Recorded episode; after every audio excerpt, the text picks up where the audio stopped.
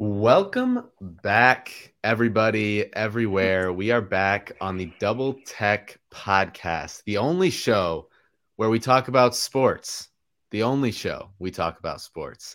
Folks, this is kind of an off topic episode for us today. Usually you're used to uh, myself, Ethan Rycenga, and Trent Bally, but Trent had to call an audible today at the line. Had some technical difficulties at home. So we got ourselves an up and coming sports artist the one and only Bradley Daszkiewicz. Brad, introduce yourself to the faithful, man. How's it going, everybody? I'm I'm happy to get the opportunity, finally getting off the bench. So uh, I'm gonna do everything I can do to put up some stats on this.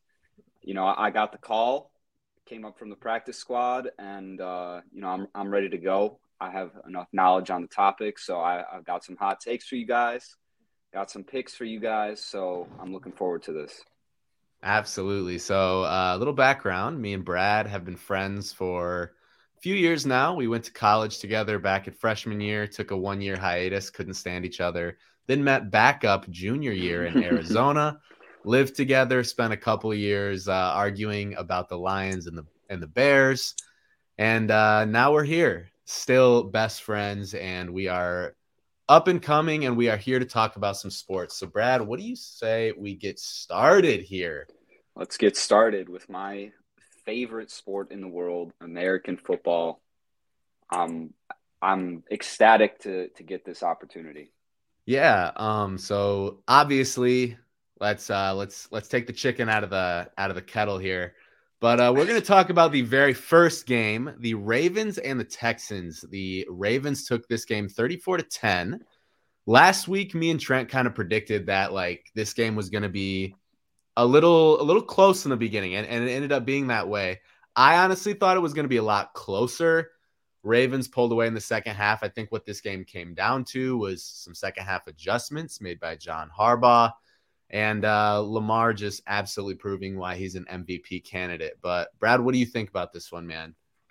Yeah, I think you guys probably hit the nail on the head with that one. The first half, I was, you know, I was rooting for CJ Stroud and the boys, but um, the first half, I was like, they got this. Like, you know, they they figured it out. Like, yeah, they've been held down a little bit. That Ravens defense was getting three and outs like it was nobody's business. And then, uh, like you said, in the second half, they made some adjustments, and Lamar Jackson absolutely took over. So, uh, there was you know, a piece of me though. There was a piece of me that wanted to see CJ Stroud like come back and win that game so oh, bad. Yeah. Like, no, is he not yeah. just like one of the most likable rookies?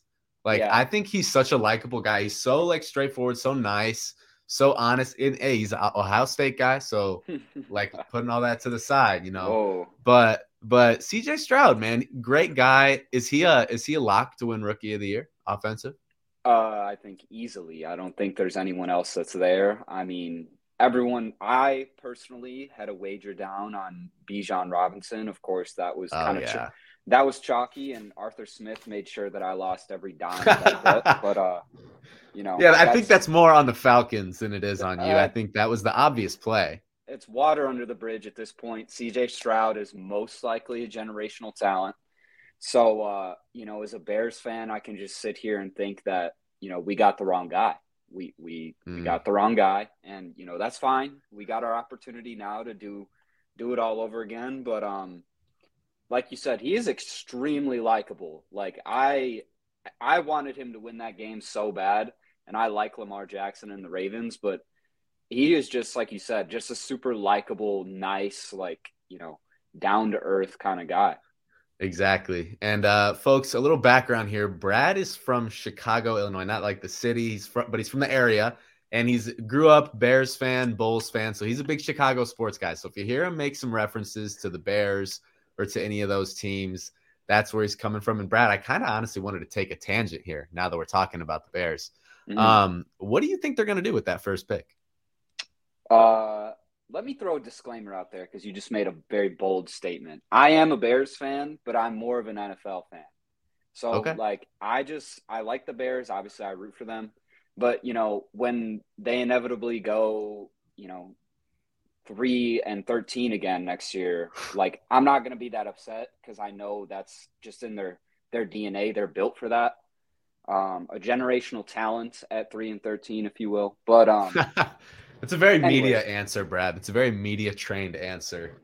Anyways, anyways, I like the Bears, but I'm more of an NFL fan. No, seriously, like I just want to see. Good. But as soon as they make the playoffs, you're like, oh, what? Uh, yeah, I'm a Bears fan now. I said it from the beginning. Look, the only time I'm not watching Red Zone is if the Bears are playing the Packers, or if it's like, you know, Chiefs, Bills, or you know, like the Ravens San Francisco game. Obviously, that was Sunday Night Football this year, but anyways, I think they need to get rid of Justin Fields, unfortunately. Oh. I, I really like him, and I think every Bears fan is in the same boat. They want it to work out, but like it just isn't gonna work out, you know? Like CJ wow. Stroud, like CJ Stroud, he just hopped into this situation and he's already like people are like, "Oh my gosh, he's the next Peyton Manning," you know. But um like Lamar Jackson, didn't have, you know, uh, supporting cast, still won MVP in 2019, still went to the playoffs, you know, still was balling when he was throwing to UPS workers. So, you know, everyone's saying Justin Fields needs people to throw to. He's got someone to throw to now. And I get DJ Moore had a great year. His offensive line is way better than it gets credit for. Like our tackles are really good and we're really just missing like a center and a left guard, to be honest. And I get that's two fifths, but still, if you're a good quarterback, you don't need everything to be perfect. You just need, you know, a couple things to go right, and then you're gonna ball out. Like CJ Stroud, like no offense to anyone on that team on the Texans, but those guys are good because of CJ Stroud. Nico Collins, no one knew who he was till CJ Stroud pointed him out out of the crowd. And if Tank Dell had went to, you know, San Francisco or whatever, like he would be the Ray Ray McCloud of that team because, you know, he's got Brock Purdy throwing to him.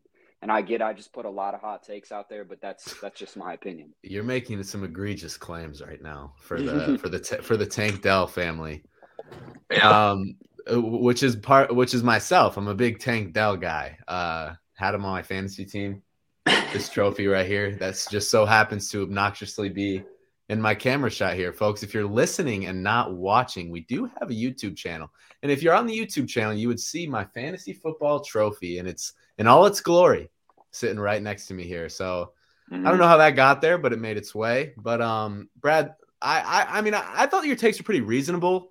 I, I don't know if I agree necessarily with like the fact that Nico Collins and like Tank Dell were like nobodies. I think obviously not, they had a, but like if you look at it, man, like who did they have? I mean, they had this like who did they have at quarterback before CJ Stroud? You know what I'm saying? Like, Dave, hey, they, Davis Mills doesn't get the credit he deserves for winning that game mm, and getting Bears the first overall pick last year. hey, go go Davis Mills, I guess. Also, um, just disclaimer: if you're on the YouTube, I'm drinking Celsius. This is not like a seltzer or something. It's just Celsius. It, it looks like it's a White Claw or something. I don't know. Yeah, sponsor Sorry. us, Celsius. We're we're avid we're avid energy drinkers, so we'll we'll take all the love that we can get. Celsius, live quick, live fast, drink Celsius. it ain't Fahrenheit, it's Celsius. Come on. Um, let's keep moving here. The night game from last Saturday, Bradley. Packers at 49ers. There was a mm. lot of debate about this game.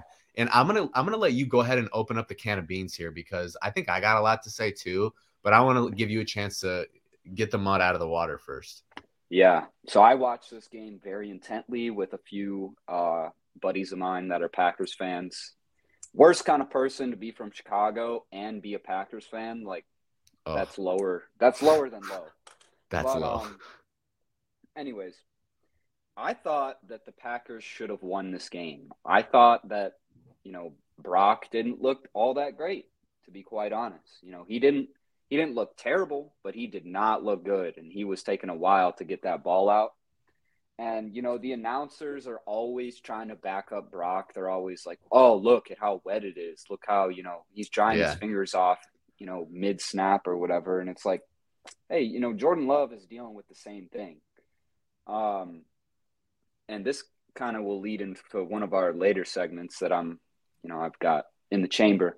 anyways, uh, I thought Brock didn't look good. I thought the Packers should have won that game. You know, the secondary wasn't great, but you know they had the opportunity to close it out, and Jordan Love had the opportunity to you know lead his feed, lead his team down, uh, down the field and send it to OT. But he threw one of the most egregious picks I've ever seen in my life. But you know, hey, Cancun is calling. That's all I'm saying. Gosh. Yeah, there's I mean, there's a lot that I agree in there. I think I think you hit the nail in the coffin with with Brock Purdy. Me and Trent kind of called this last week. We brought up the um the regular season games that were at the end of the year when he played like specifically when he played the Ravens and we just see time and time again Brock Purdy um no pun intended fumbling on the big stage. And I think that was a that was like a the massive story there was was Brock just struggled the whole entire game. And when when when he needed it the most, though, you got to give him his credit. When he needed it the most, he drove the ball down the field. It was a good drive, drove the ball down the field, and got like his team ahead. So obviously, got to give respect there. But we're not going to look past the fact that this guy is is definitely in some hot water right now and um mm-hmm. uh, that's the 49ers side you know everyone expected the 49ers to win so i don't want to like toot their horn too much but like, I want to talk about the Packers here because this team and Brad also being from the NFC North, Lions fan, uh, Bears fan here, you gotta we gotta be a little nervous about this Jordan Love guy. I mean, this guy's making unbelievable throws, uh, like looking very similar to Aaron Rodgers, retro Aaron Rodgers, like throws off the back foot, like his little jump throw, like the two step. Um, it, they got a young team. They were not even supposed to be near the divisional round, yeah. and they almost won. And like, I'm sure it would have been competitive with them the whole way through. So, I I think we got to shed a little light on the Packers here and talk about their future because I think this team's going to be dangerous coming up. If you're asking me, I I mean it. All I'm asking is where do they find these guys? I mean, just, it's the system. It's the they system. They get these hit. guys and they sit them. Yeah, they sit them behind like the Hall of Famer for a couple years. And like, remember, I think it was like last. It wasn't last year, two years ago. Lo- Jordan Love played for like two games, and like everyone was like, "Oh, this guy's a bust. Like this guy sucks." Yeah. And then like he, they kept him, sat him a whole nother year, and then now he's like incarnate Aaron Rodgers, and it's like, all right, you know, this is gonna be a this is going to be a thing, and it's a thing.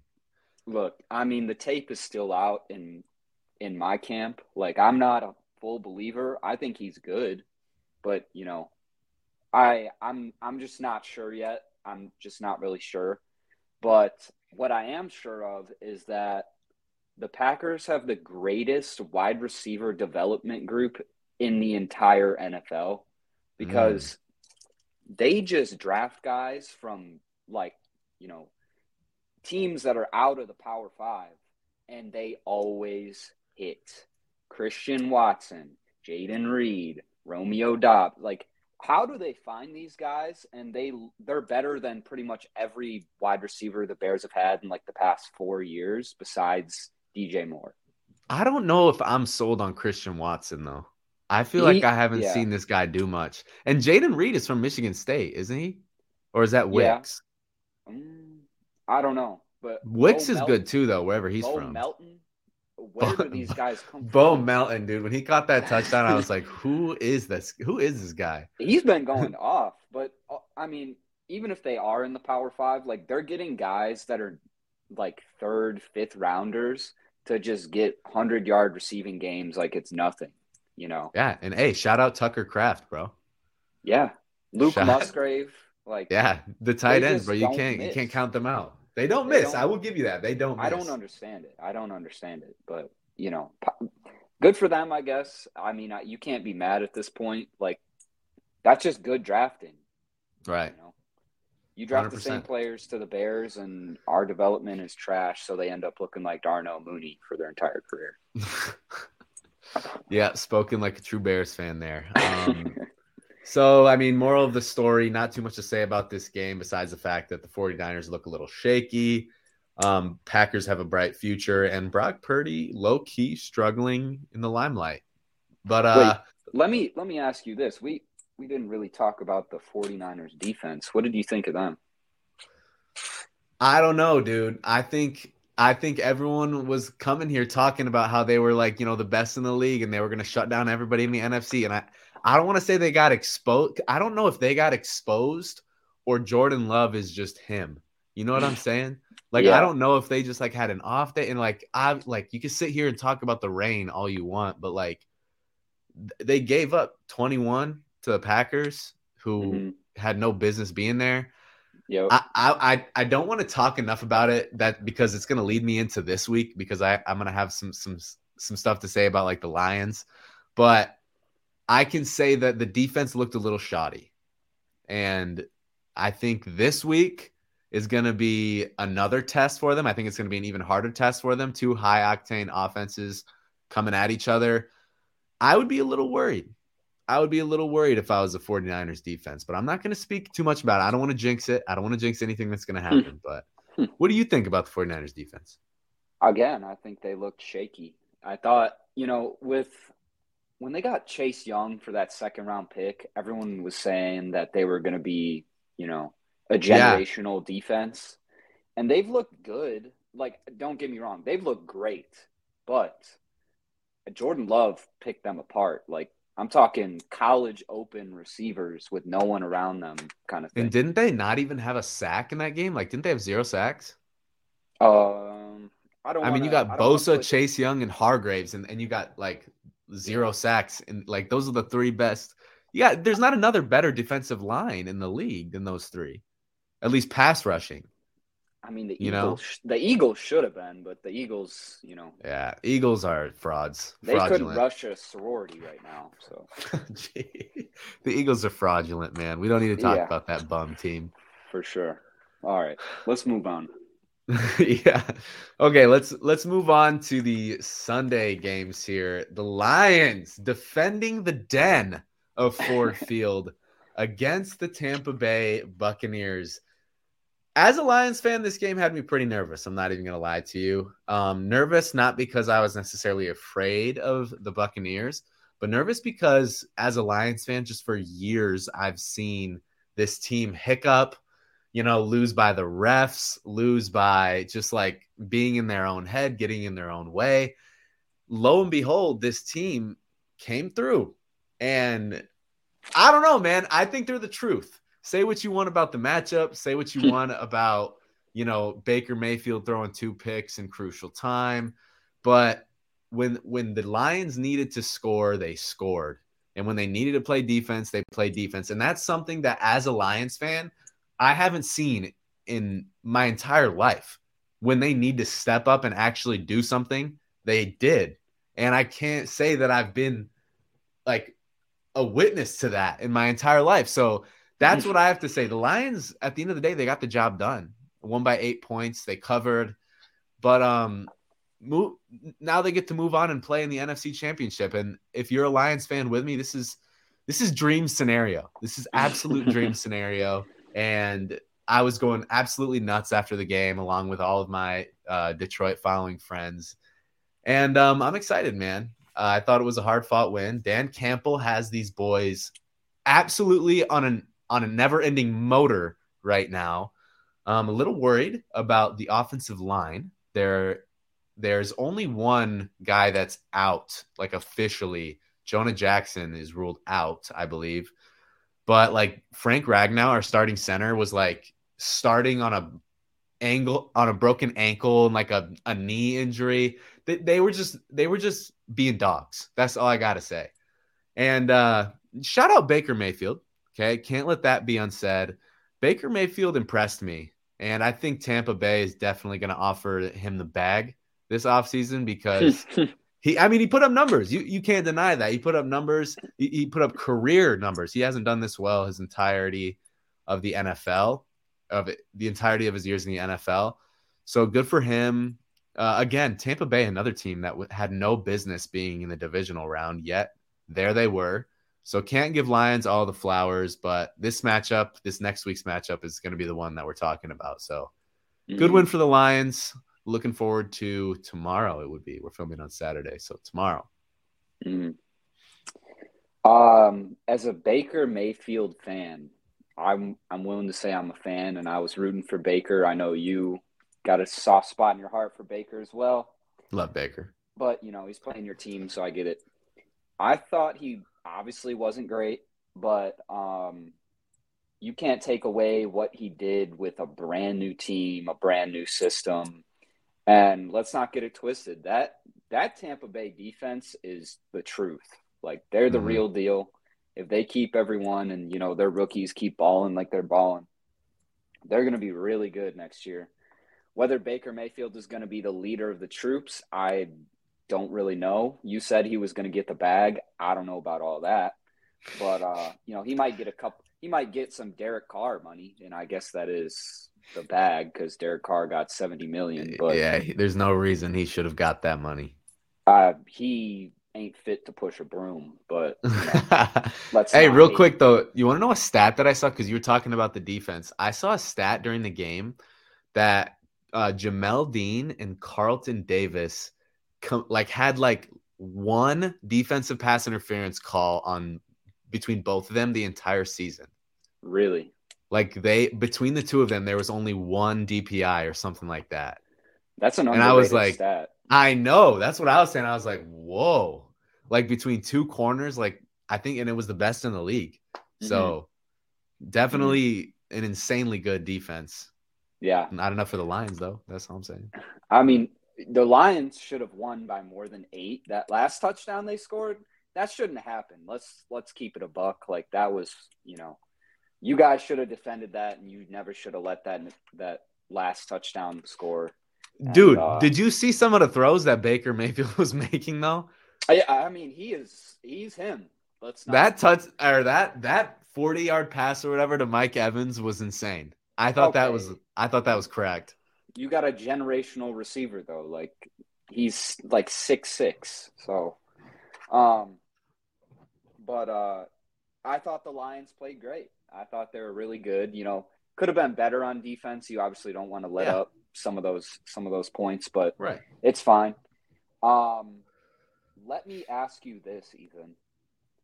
Would you, if you were Kyle Shanahan, would okay. you rather have Brock Purdy or Baker Mayfield? Baker. Really? Why? Dude, and I and I said this on the I said this on the I'm a huge Baker guy, first of all.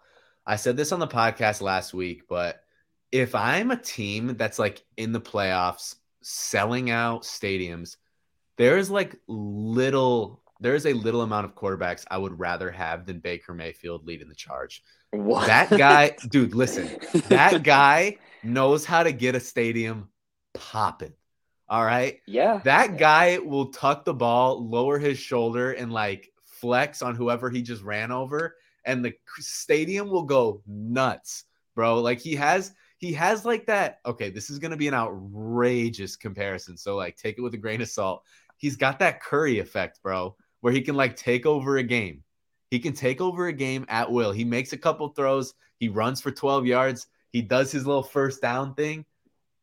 The the momentum can switch entirely. If you give Baker an inch of like pride to stand on, like mm-hmm. the entirety the entire momentum can switch. So if I'm the 49ers with the team that I have and like you cuz I think if you're in the 49ers position, you cannot like bow your heads like they did last week to the Green Bay Packers. Like they, yeah. they I think they got embarrassed in a way last week.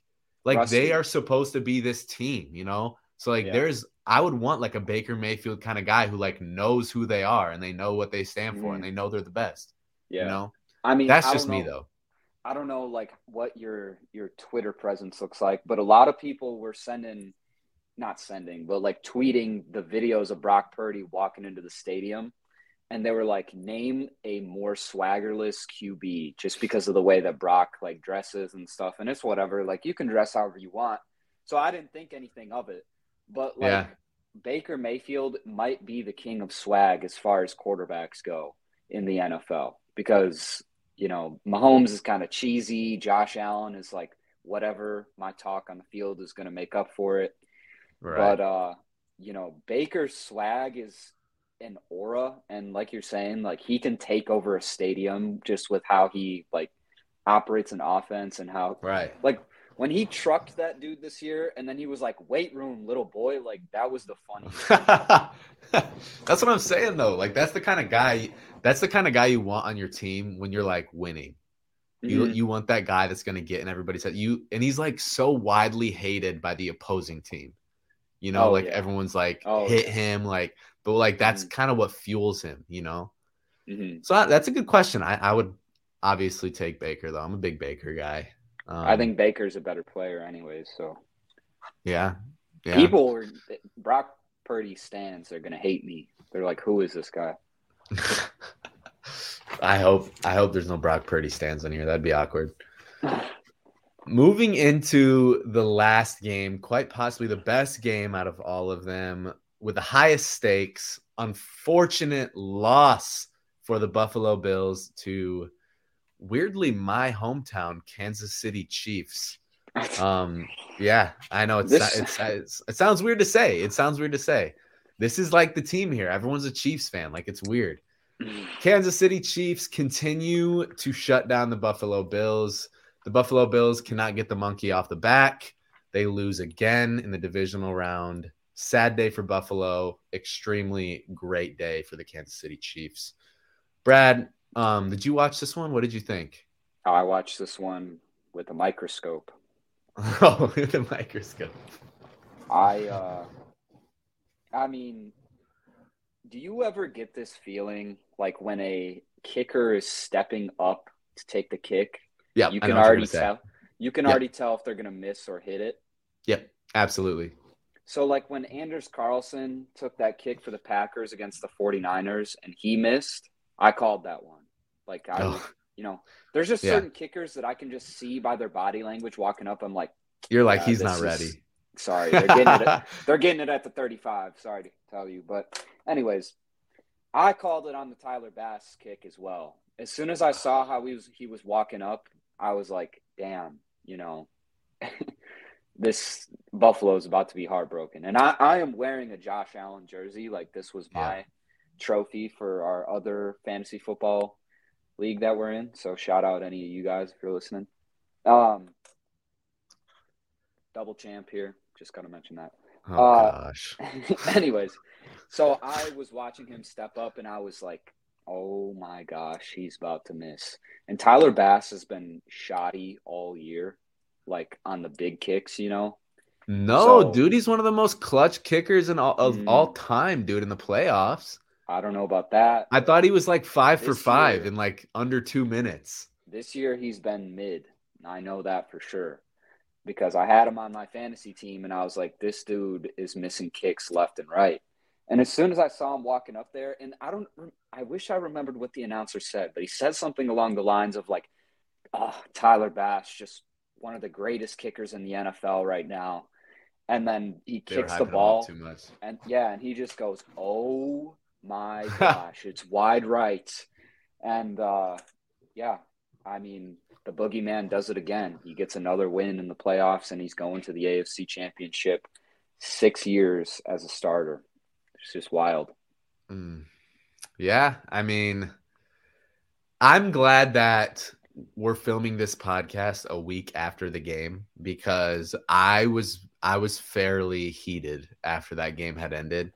I definitely wanted to see the Chiefs lose, and Brad, you actually firsthand heard my rant um, right out the gate. I did, yeah. I came firing right away at Josh Allen just for his the way that he handled the last drive of the game. Upon upon further reflection.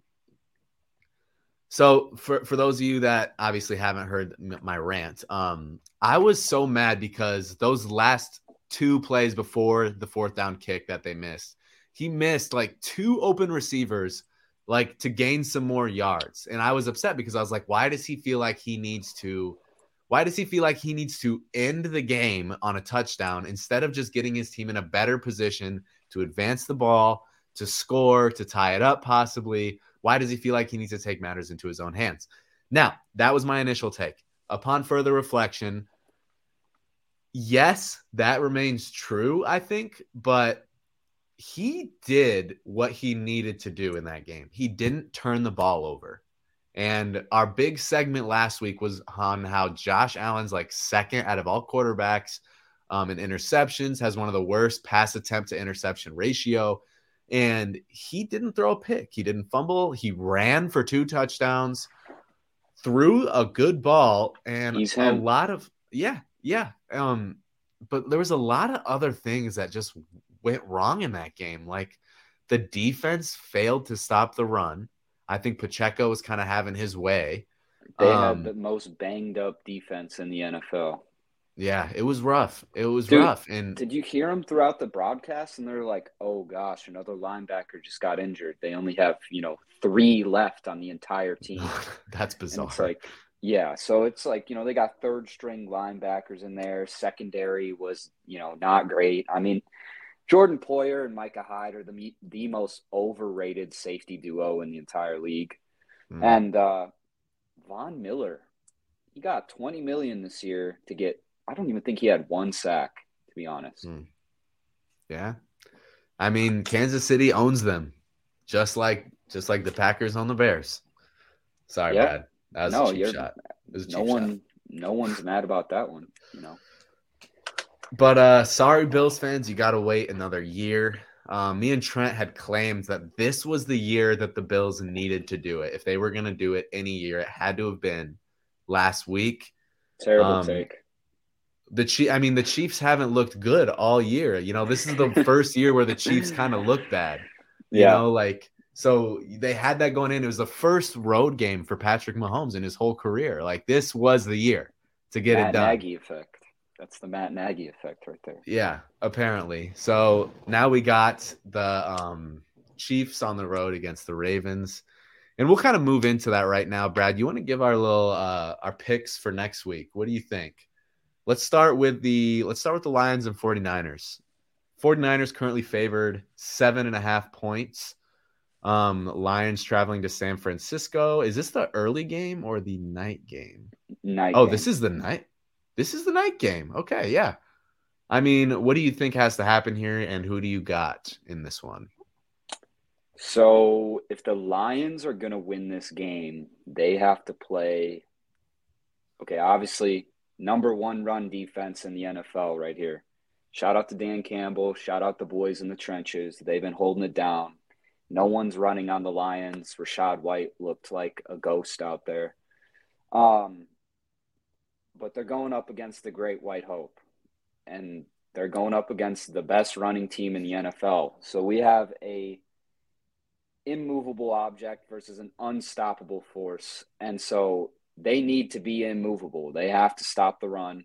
They have to stop the stupid screen passes that they love to do, and you know give Christian McCaffrey 70 yards receiving when all Brock Purdy did was throw it, you know, two yards behind him. Anyways, they have to stop the run. Deebo Samuel is playing. He was hurt. They have to stop. Um, you know, they have to stop him as well because he's going to run the ball a little bit. They're going to get shifty. They're going to try that jet sweep all the time. So they have to stop the run and they have to make Brock Purdy spin the rock. And that's how they're going to get their wins because that secondary is good. It's not, you know, the best in the, it's not great. playoffs. Not the best in the playoffs right now, but they need to make Brock Purdy spin the rock and they need to get some picks. If they win the takeover battle, take turnover battle, sorry. I think they can win this game. They're like seven point underdogs, and I think that's a little bit disrespectful. I think the Niners Definitely. looked mid last week, and I think I would much rather have Jared Goff in that offense. Well, I'd rather have Jared Goff. I don't know about the offense. You know, yeah, it's not as many, not as many big names on that offense. But I think it's winnable if they stop Christian McCaffrey. They can make Brock Purdy spin the rock. Then you know they can get some picks because Brock has been eh, hit or miss. You know. Yeah, I mean, I kind of am right with you on that. Obviously, I'm not going to sit here and say we need to stop so and so and so and so because there's like nine guys that we need to stop on that offense. yeah. So yeah. it's not just it's unfortunately it's not as easy as saying stop Christian McCaffrey because they have like three other Pro Bowlers on that team. So mm-hmm. what I what I left it at though, I obviously want to make Brock Purdy throw the ball. That's number one. But number two, I want to not only make him throw it, I want to make him throw it to the outside. I think Brock Purdy loves throwing it inside to, you know, Kittle, Aiyuk coming on slants or, you know, deep posts. I would love to see the Lions kind of pack the middle and especially make him throw to the long side of the field. I think Brock Purdy's mindset is a state of uncomfortability right now. And I think Kyle Shanahan is going to come out the gate, want to get him in a rhythm early and make throws that um, Brock is comfortable making. You know, mm-hmm. those like short passes, slants. So I think if we can, you know, make him throw difficult throws early, kind of get him off of his rhythm, that would be something that I would want to see. Obviously, we'll see mm-hmm. what happens, but yeah, a lot of guys we need to stop. I think it's I think it's just going to be a back and forth battle. Give me the Lions. Um, obviously, I think that speaks for itself as a as a Lions fan we're gonna be in our uh, our first Super Bowl in the Super Bowl era. Give a give I, us that one. We would love to see that. I th- I don't think you know even being a quote unquote fan of a team in the NFC North, like I want to see you guys there. The the lovable Lions, you know. Yeah. I think you're America's team right now. So yeah, not the Cowboys. Not the Cowboys. Hell, oh, no. God no. Um Oh shoot, what was I going to say? Oh yeah, I said I was going to say uh, the script says that the 49ers are going to win though. So I don't know if you're a conspiracy guy, but Oh, I am. Last last game Ravens and Chiefs. Brad, I think the Ravens are going to win pretty handily. Um, but in a segment down the line, I, I think I I have to introduce some sort of uh mix in there. I think the I think the Ravens should win this. But if we're getting into conspiracies, the yeah. script would be more profitable if the Chiefs were in the Super Bowl. If they get Taylor Swift sitting box, I think that gives them a reason to uh, you know, put her on the camera a little bit more. Maybe give her her own little segment mid-game. I think uh, fans are gonna tune in a lot more if they see T Swift in the box. Care to mm-hmm. speak on care to speak on the script or just the outcome of this game overall? I think you hit the nail on the head. I think uh, you know if there is a script, Taylor Swift needs to be at the Super Bowl.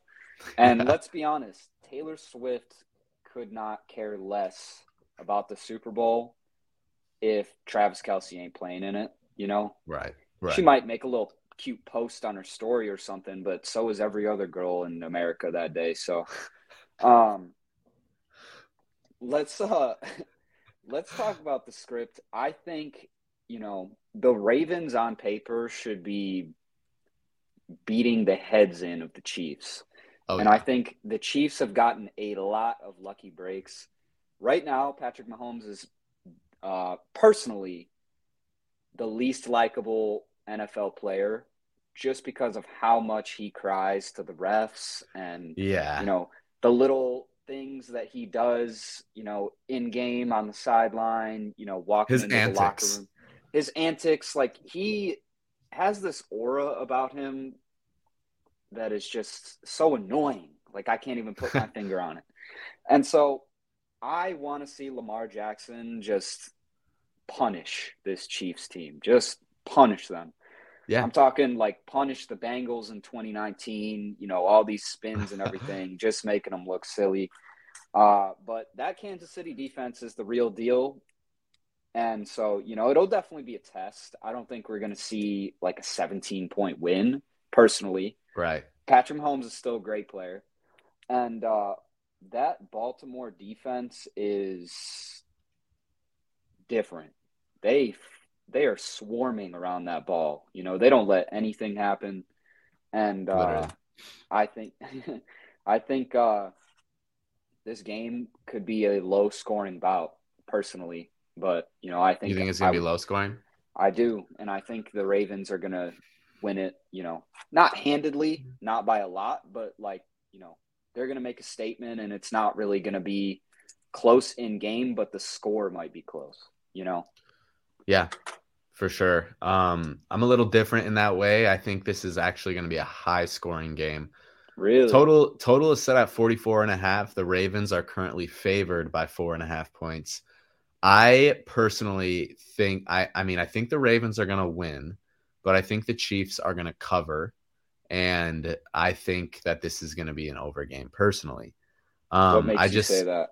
I just see two of the great quarterbacks that we have in the game right now. And I think like um, Vegas wants us to think this is like going to be a defensive game. You know, Baltimore's got the best defense in the game. But at the end of the day, Patrick Mahomes, some people are saying he's the GOAT right now. And um, the GOAT's going to make GOAT plays. He's going to make, he's going to score points, whether, whether what defense is out there, he's going to score. Um, you know, he scored against the Bills. Travis Kelce grabbed a couple. But I, I think the Ravens are going to put up a ton of points too, not just the Chiefs. You know, I think Mhm. the Ravens have one of the most high octane offenses in all of the NFL. Lamar literally cannot be stopped. So I think this is going to go pretty back and forth. If you want my honest opinion, I think the Ravens win, Chiefs cover. You're sounding like you got the script. I uh, I hope so. I think that this game is kind of weird, right? Two, eh, no one's talking about how we have two juggernaut tight ends on both sides of the ball. Mark Andrews is back in. Isaiah Oh, likely held it. Yeah, uh, Isaiah Likely held it down while he was gone.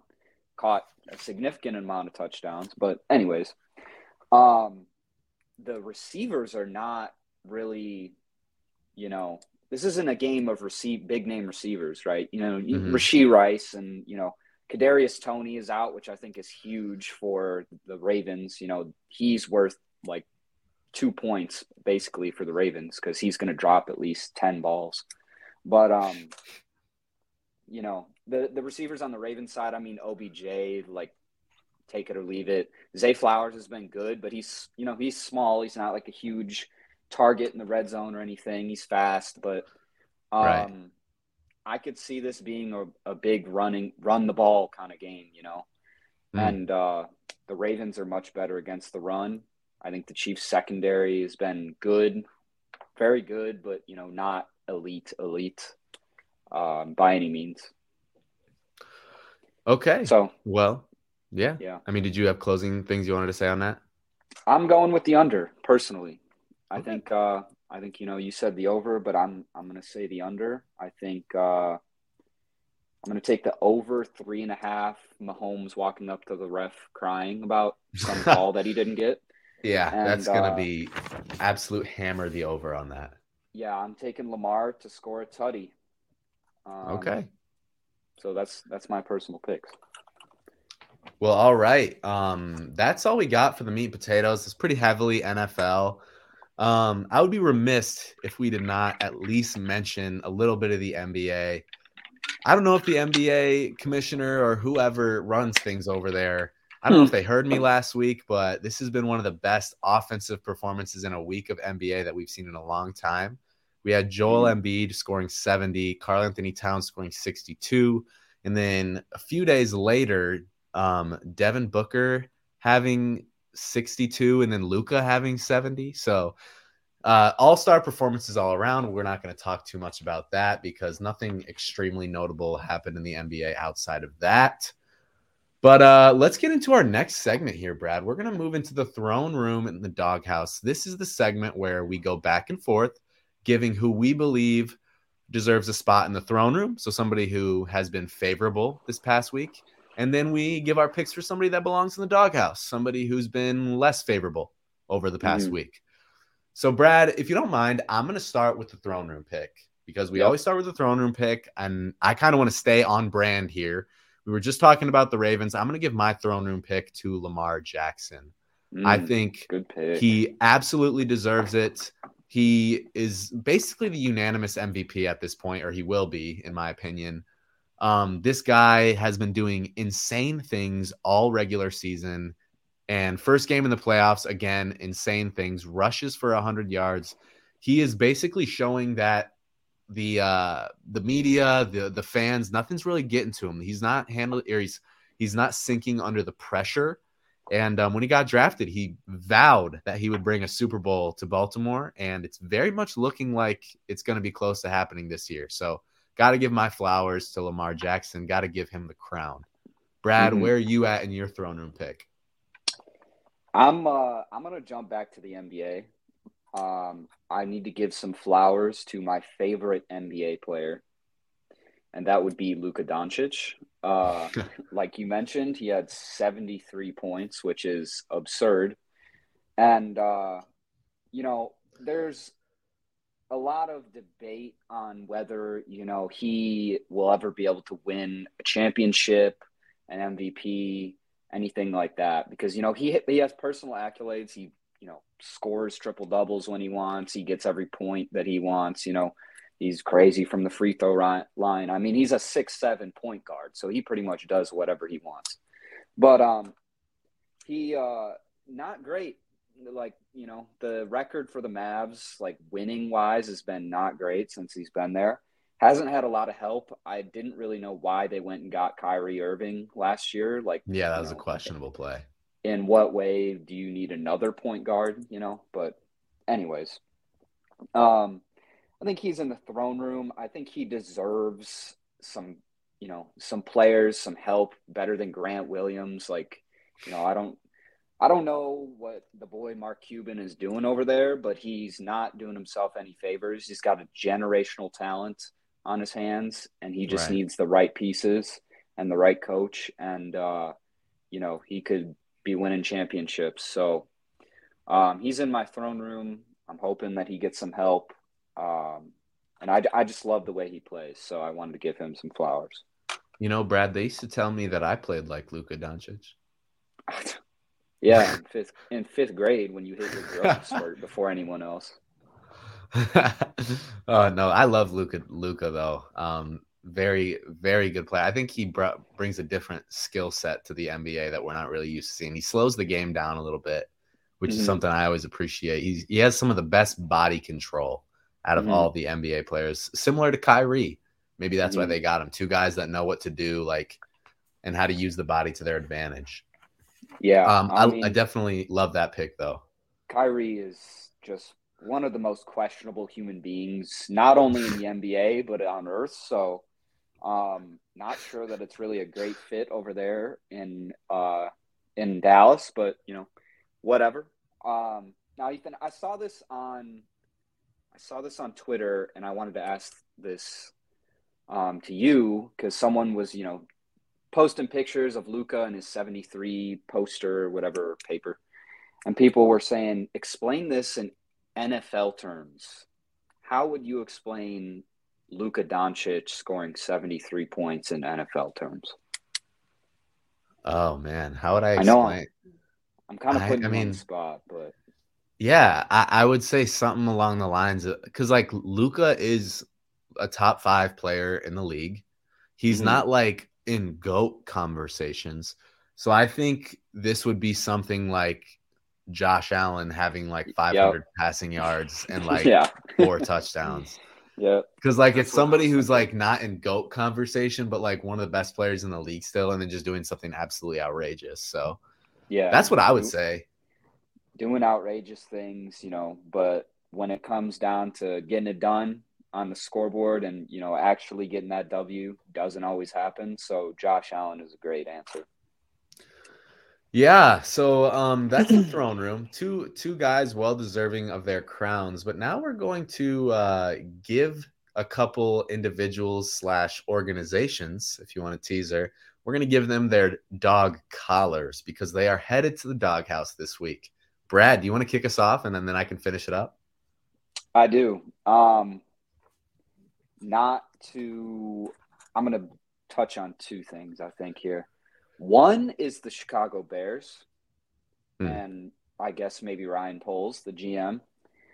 You have three, four generational coaches available in free agency in the NFL. And you don't even try to get them, you know, I that doesn't really make sense to me. I Eberflus uh, is the answer. Uh, apparently. but you know, I saw Jim Harbaugh this week. He went to, you know, he's officially going to the LA Chargers. Good that, for him. That good for him. You know, for real. But that that broke my heart a little bit. That mm. uh to see that happen, it's like, you know, what are what are we doing? You know? Yeah. So that's my first one is the Bears and their questionable, you know, no Bill Belichick, no Mike Vrabel, no Jim Harbaugh. And then this last guy, he's also in the doghouse. Pete Carroll. Is he like, you know, red flagged by the NFL or something? Or, you know, why is he not like I don't see anything on Twitter of people being like, oh, Pete Carroll just interviewed with the, the Falcons. Like no one's even interviewing him. So he has to be in the doghouse in some way because you know why is no one looking at this? You know he's a great coach. I don't really understand he is, no is but you know he's pretty old man. Maybe he's just taking life a little slower these days. Yeah and that's that's the other thing. He might just like not be taking calls and he's like i'm gonna retire or you know i'm gonna go coach my grandson's football team or whatever. Literally but literally. pull a sean payton. Yeah, yeah. We're talking about an NCAA champion, a Super Bowl champion. You know, I don't I don't understand why he's not getting any calls. So he has to be did, Did he win the Super Bowl? With the Seahawks? Yeah, he I don't think they won. Yeah, they did. Are you kidding me? Russell when? Wilson. When did they beat the the Panthers? Uh oh, not the Panthers. No, it They're couldn't have been the Panthers. NFC. Was it the Broncos? Did they beat the Broncos? I think it was the Broncos. I just Someone's... remember I thought the only time they were in the Super Bowl was when he threw that pick on the one yard line.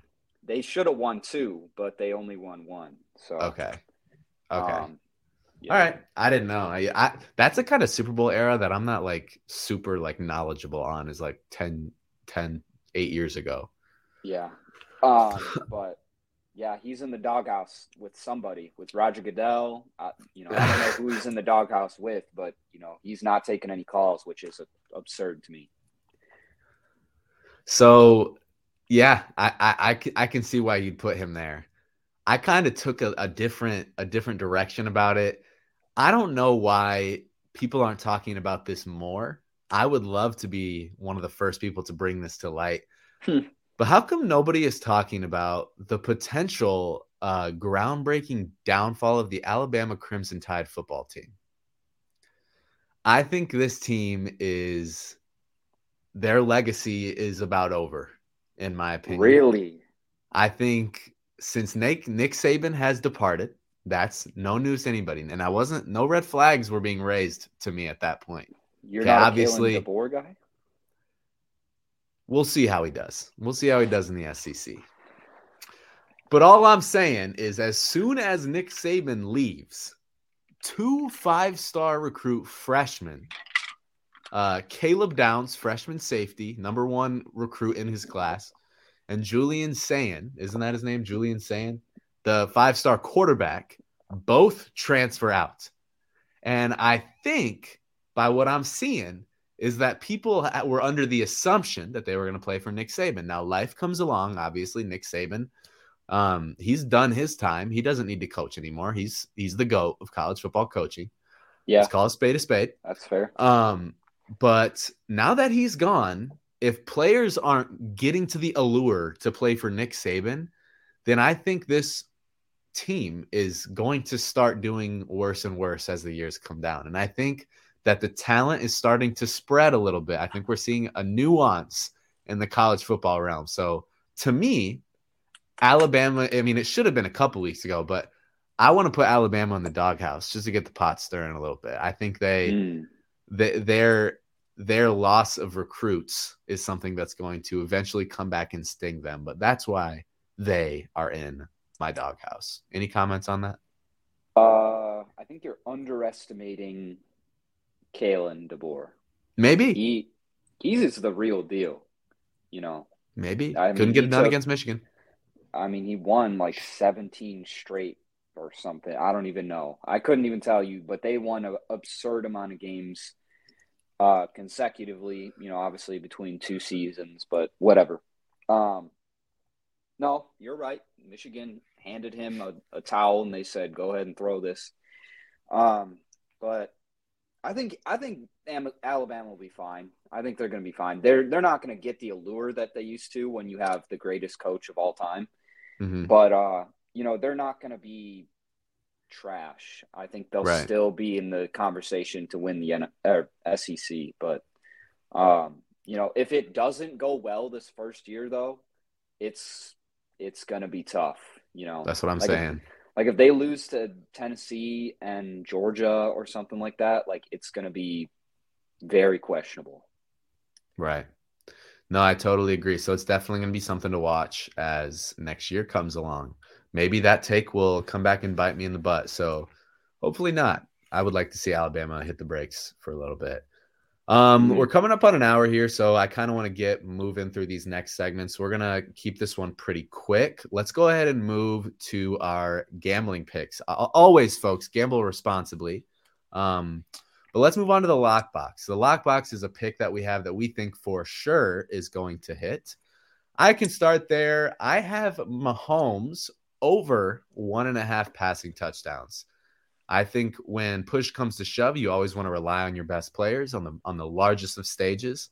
And I think Mahomes is a lock for over one and a half passing touchdowns. I think if the Ravens do what they should do and you know get an early lead, it'll make Mahomes have to throw a little bit more, and uh, mm-hmm. uh, hopefully throw a little bit more touchdowns. So give me Mahomes over one and a half. What about you, Brad? Mm-hmm. Yeah, uh, this is gonna be like I, I've already shown my hand here but I bet on this last week and it didn't hit and it should have. So I was very upset. Brock Purdy to throw one interception. That's all oh. I want. Okay. I know I've said I don't like Brock Purdy. I don't usually hate on a player this much, but there was two or three times last week where he was throwing the ball and it was hitting Packers DBs in the hands and they were dropping it and I'm screaming at the TV like, catch the ball, like, right. you know, put some honey on the gloves. Like, I don't know what you got to do, but catch the dang ball, right? And uh, sounds like Friday Night Lights over here, but um, I'm taking it again. I think you know if the Lions really are the real deal on the line and they stop the run, he's going to have to throw the ball, whether it's screen passes, down the field slants Aiyuk, you know, those big throws the Kittle, whatever. Um, he's going to have to do that. And I think the Lions DBs are way better schematically and talent wise than the Packers are. And he is going to throw a pick. It's, it's, it has to happen after last week. Hey, I'm going to be rooting for that for you, man. I'm not even, you know, I'm not even wagering yeah. on it. It's I, am running it back, so you know, give me Brock Purdy to throw an interception. It's usually like minus 105 or something. So basically, okay. pick them. But uh, over 0.05 interception. Word. I like that. Now we're going to move on to our snake eyes pick. So, uh, snake eyes, a pick that usually is plus money. I like to keep mine um, plus 200 odds or um, lower. So, for my snake eyes pick, I am going to go with a Mark Andrews anytime touchdown at plus 230. Mm. I think that the Chiefs have a very good secondary um, in terms of their cornerbacks and safeties. I think short middle is going to be kind of the area that they're at. And Mark Andrews is coming back for a game. So I think this is Lamar's one of Lamar's favorite targets. So I think he's going to be looking for him, especially in the red zone. Give me a Mark Andrews anytime touchdown at plus 230. Mm, I like that a lot. And I probably will put some money on that. But uh, I so I it's a little bit of a parlay because I I wasn't really sure where to go with this, and I was kind of shopping around uh, last night actually, and I'm looking at the anytime touchdown scores, and I was very surprised to see how far down the line David Montgomery was. I understand that you know Jahmyr Gibbs and they split the backfield a little bit, but you know when push comes to shove and you're within the five yard line, you give it to the guy that's not going to fumble. I think he's a little bit stronger. He's more of a bruiser, you know, run it up the gut kind of guy. Yeah. So uh, I want David Montgomery in there. I think Amon-Ra St. Brown was the most likely to score a touchdown in that game. And then it was, you know, besides Christian McCaffrey. And then it was, you know, like Aiyuk, Kittle, uh, Deebo. And then it was uh, David Montgomery. So give me David. I really like David to score. And uh, I really like Lamar to score as well. I think that um, the way that that Kansas City defense kind of operates is they like to flush guys, but they don't really get a lot of sacks. Like they flush right. him out and they, you know, they get him out of the pocket, which Lamar Jackson is probably the best quarterback at getting out of the pocket and getting downfield. Oh yeah. So if they get, you know, in the red zone and they're on the 10 or the 5, I like him to run it in. My understanding is that Gus Edwards is injured. Don't quote me on that, but I'm pretty sure he's doubtful. I got inside information. I'm pretty sure he's doubtful for the game. I didn't check today, but uh, he was doubtful yesterday. And, That's an interesting uh, development. So they they added Dalvin Cook, so maybe he's going to be taken over, or Justice Hill is going to take over, or whatever. Yeah. Less competition. Give me Lamar Jackson and uh, David Montgomery to score a touchdown. I believe it's right around plus two seventy five.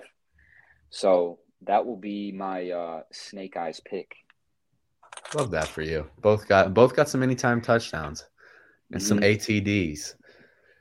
Um, move on. Moving on to our next segment, we got two more segments here. We got the the double tech where we give a hot take. I know we've given a lot of hot takes already so far.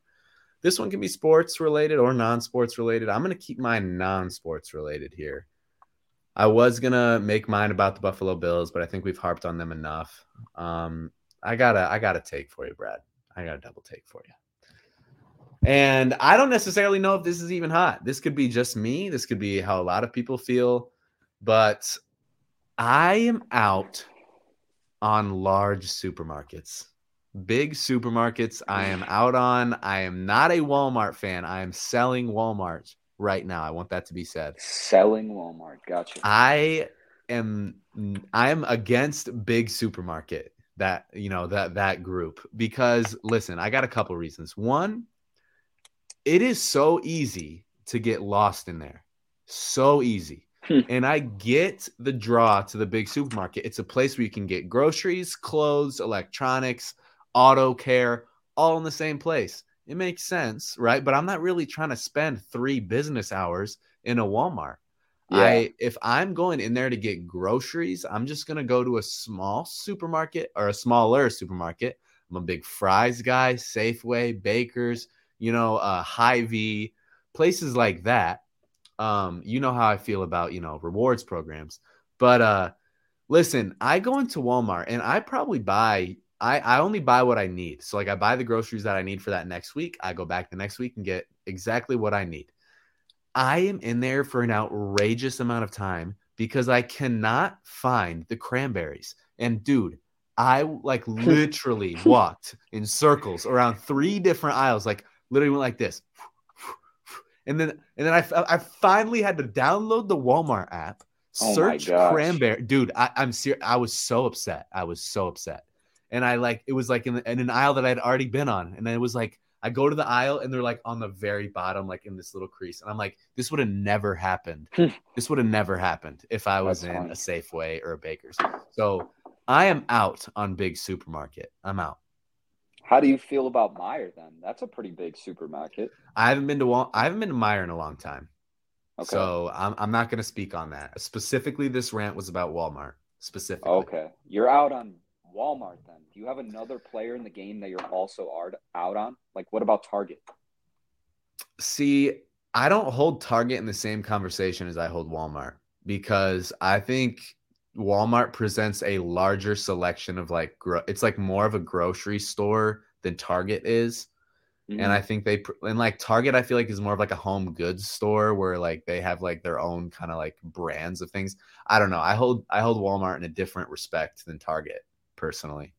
Okay. Yeah. Target's a little bit more high end. Yeah. Know? Not high end, high end like a Mariano's, but it's it's high end. Um, I don't hate that. I don't really go to Walmart. The only place yeah. I shop consistently don't. is Meijer, and uh, this place by me called Caputo's, but that's like more of a local spot.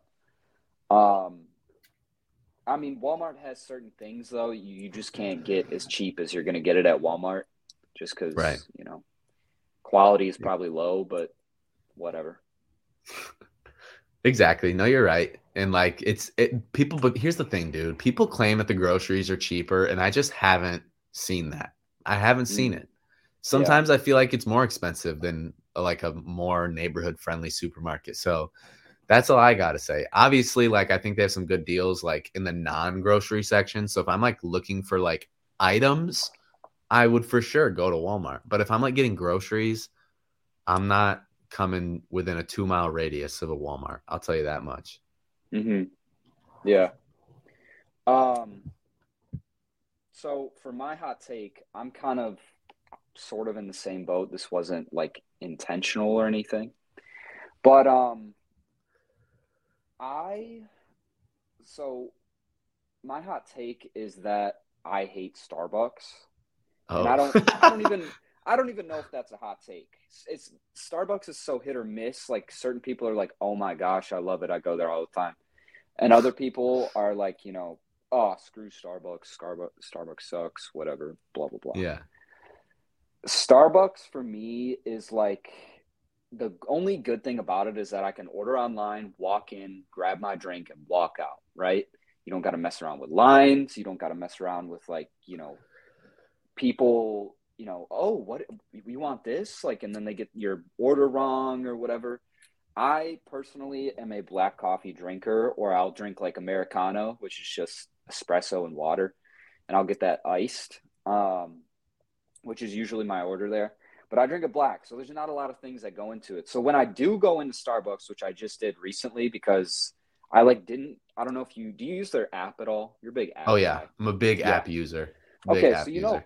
You know when you load money on the Starbucks app, you can only load like 10 dollar minimums or whatever. Yeah. Which is obviously not a lot, but I have like I think it's like 3 three dollars on there just floating because the I can't get anything cheap enough to buy it. And I'm like, I don't want to Hmm. load another ten dollars on here. So I was like, I'll just go into the Starbucks and order something. I probably waited in a line for like 15, 20 minutes just to get up there. You know, because people are ordering all these random things, and Starbucks has some good things. Like I like the refreshers too. But uh, you know, I get up there and this girl's like, "Oh hi, you know, give me your name, blah blah blah," and I'm like, "Yeah, can I get a uh, a large iced americano?"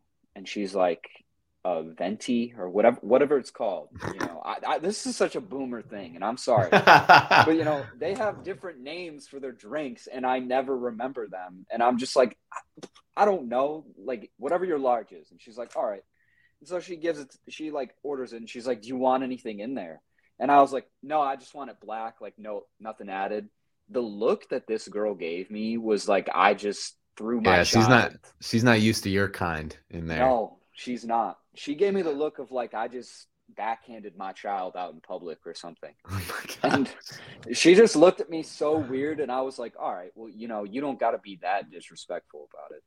Anyways so i get my drink i go out of there and the amount of ice that's in this damn cup sorry for my language this cup is 95% ice. And well, she's probably looking at you like, why didn't you just make this at home? Why did you have to come waste my time as a barista? Because I- they make Because when you- serious. because I can't make an espresso drink, right? Like an iced coffee and iced americano are completely different flavors. And uh so when I order on the app, I already have my order like staged up, right? And I always get light ice. And I forgot to tell her that. So I literally got a cup of ice and like 3 teaspoons of coffee in this thing and I was just like I was like that is enough to make a man quit. So I I'm out on Starbucks for right now. Yeah, I I think I can line pretty well up with you with that. Just like but only like ordering in person. I am out on ordering in person as well. But I think that app is one of the best rewards programs out there right now if we're talking about uh the the rewards game. Starbucks is running the game right now for sure. I have so App. many stars that I don't know how to use. Dude, you use them on a free drink, man. Literally. How many do you need to get a 200. 200.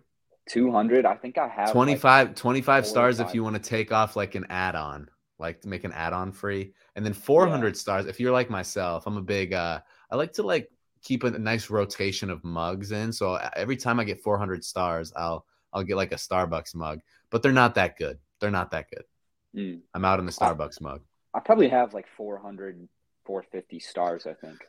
yeah you, you could get yourself a couple free drinks man it's only 200 stars I sound like the biggest boomer right now. This yeah, you do. you do.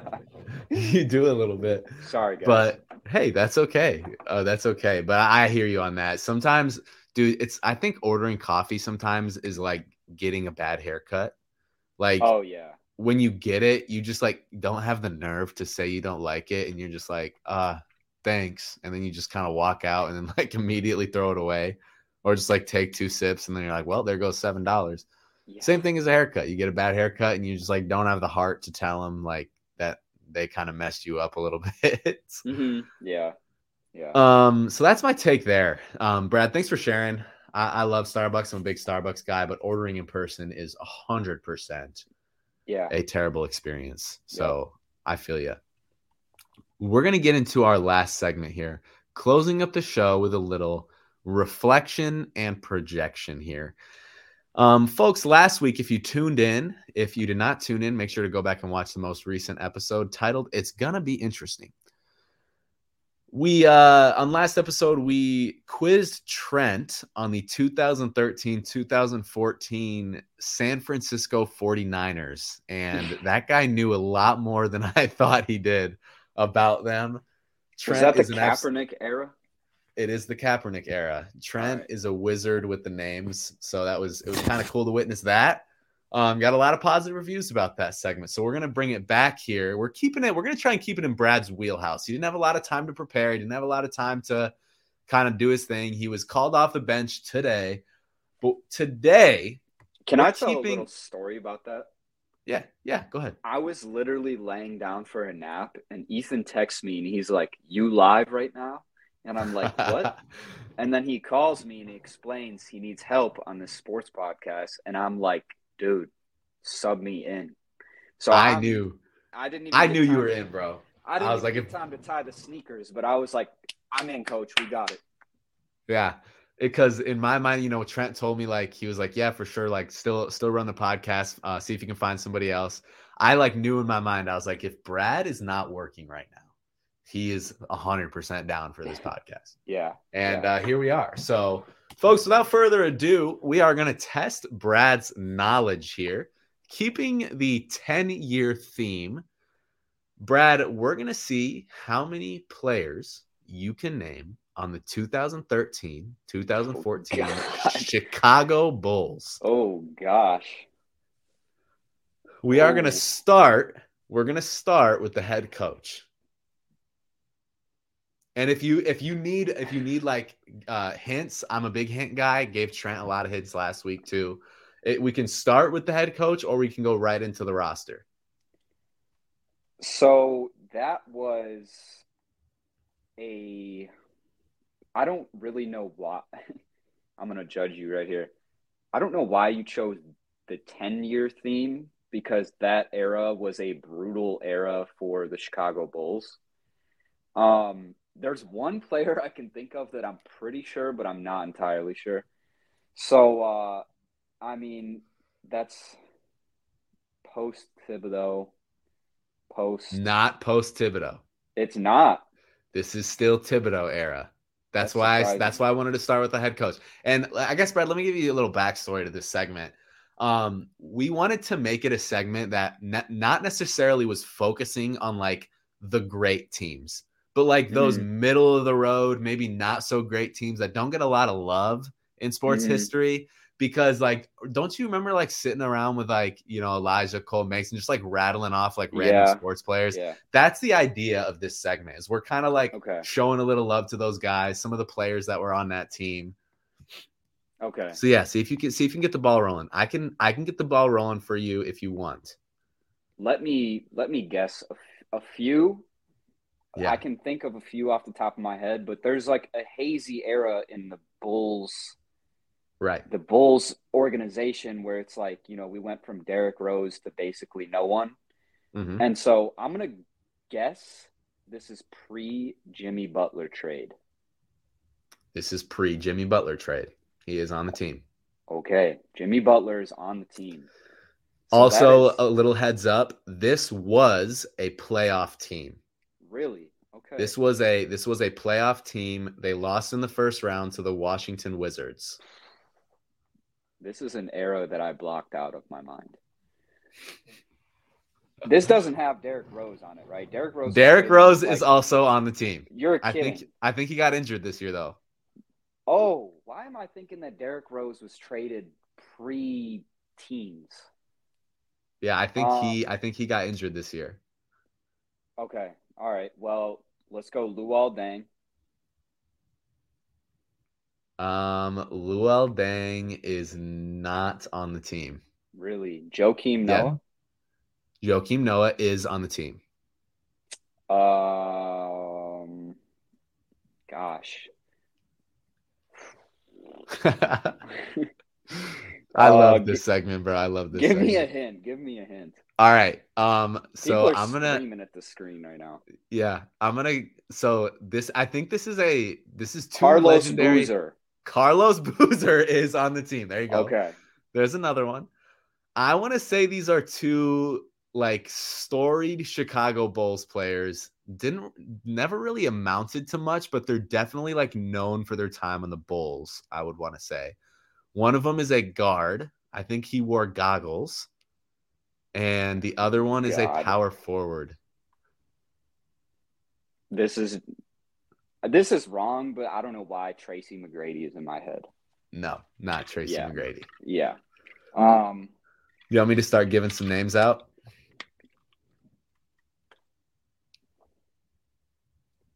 Oh my gosh. Uh Taj Gibson. Taj Gibson is one of the he was the power forward. Yeah, nice. The only reason I remembered that is because I just saw that Taj Gibson is still playing for the Knicks. Oh, for real? Yeah. That's crazy. Yeah. Yes, Taj uh, Gibson is also on that roster. Brad, we need one more out of you. We got Boozer, Derrick Rose, Joakim Noah, Jimmy Butler, and Taj Gibson. I, I want a six man, but I'm pretty sure I think this guy was a six man for this team. I think he came off. Yep. Gosh. A Bulls legend. I don't know. I don't even know if he's a legend for the Bulls. Like I don't know how you guys react to this guy, but he is he is a legend or he's thought He ain't a Hall of Famer. He ain't a Hall of Famer. But I think he was like a legend for the Bulls specifically because of just his time on the Bulls. Right. I feel like I'm going to get clapped by people for not knowing this. Because if he's like one of those types of players, people are going to be like, "How do you not know?" Blah blah blah. But I cannot. I can't think of it. All right, so I'm going to give you some notable guys that were also on this roster. You got five. Five's not bad. Good for you. Five is good. Oh wait, no, no, that's. Sorry. So I'm going to give you you to be like, oh, name the 2017 Bulls, and my first thing I was thinking of was like oh, Dwyane Wade played for the Bulls, like Denzel Valentine, Robin. Yeah, it wasn't uh, that light. It wasn't that okay. light. Yeah. All right. Let's so the guy that I'm thinking of is Kirk Hinrich.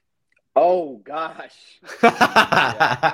Kirk he Hinrich. A, uh, he is a legend of the Bulls. I wouldn't say he is an NBA legend, but oh yeah, he ain't an NBA legend. But I, th- I, I was saying, I think he's like a legend in Chicago for just the time he was on the Bulls. Yeah, Fair.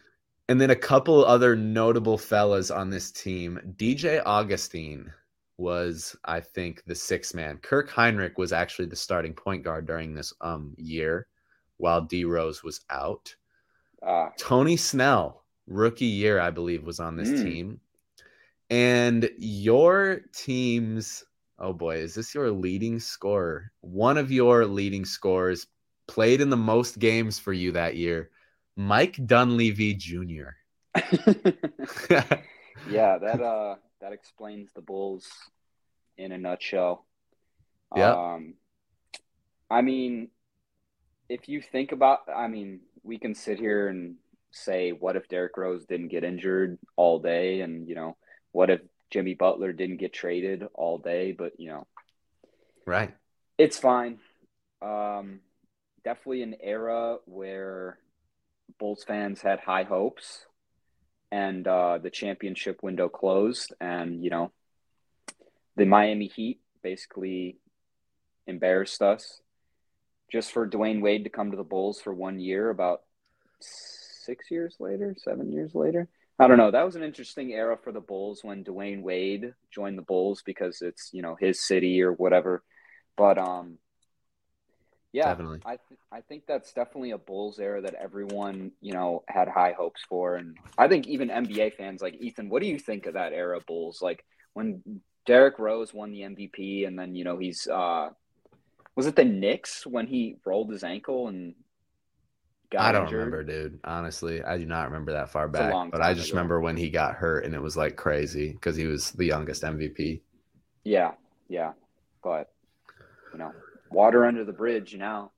So Water under the bridge. We moved on. That was a. It was just. I just look back on that era and I just think it was a funny. It was a funny era to look back on like all those guys that were like getting buckets back then, like Mike Dunleavy Jr. and Kirk Yeah. Hinrich. Like I remember playing on like 2K with those guys. Like those those guys are just funny. But I thought um, were I thought you were gonna go either dark era or like '90s Bulls. Like if you would have went dark era, where I wanted to keep it. I want to. I, I like to keep this segment in an era where we would have watched it, like where we had like possibly had a chance of like seeing Mhm. these guys play. Yeah, I remember But, um, watching Derrick Rose in the playoffs with my grandpa, and he got injured, and I was like, I just didn't understand it at the time, even though I was like, obviously sentient, but Yeah. um, it's like one of those things where it's like Superman getting defeated by Lex Luthor, and you're like, what? No, that's not possible. Yeah. It's not supposed to happen. Yeah, This wasn't the way the prophecy foretold. no, no, it's not the that's not the script we wanted to write. not the script. There you go. Um, Brad, that's kind of rounds out our segments here. Is there any closing words from you that you want to send our fans off with before I close it up with our projection segment? Um, I want to thank you guys for having me. I hope uh, I didn't have too many egregious takes. I know my takes are egregious, but hopefully I didn't cross the line. Um, you know, I hopefully will get the call up again soon, maybe Super Bowl era, maybe, you know, preseason era. But um, I'm hoping that uh, my my predictions come true. Otherwise, you know, I'm not going to get the call up again. So if you don't hear from me, I appreciate your your your ears for this hour, twenty hour and thirty that we've been going, and uh, hope you guys have a blessed day. All right, Brad, thank you so much for coming on. Thank you for uh you know being a great guest and for participating to the best of your ability. This was an absolute blast to have you on. Um folks, that's to do it for the Double Tech podcast. Um if you are watching on YouTube, please like, comment, subscribe. I don't know. I don't even I've never said those words in my life. Like, comment and subscribe. If you are on Spotify, Apple Podcasts, or Google Podcasts, make sure to leave us a five star rating. And uh, hopefully, you come back and you listen next week too, after the things that we say are going to happen after they happen. But, folks, I will leave you with this. Trent had a quote from Jay Z last week. I got a quote from Patrick Mahomes. And this is probably why I don't do this segment. This is probably why Trent does it. Mm-hmm. Patrick Mahomes says, Every experience, good or bad, you have to learn from. So, folks, I will leave you with that, some food for thought, and we will see you next week. This has been the Double Tech Podcast. Peace out. Later, y'all.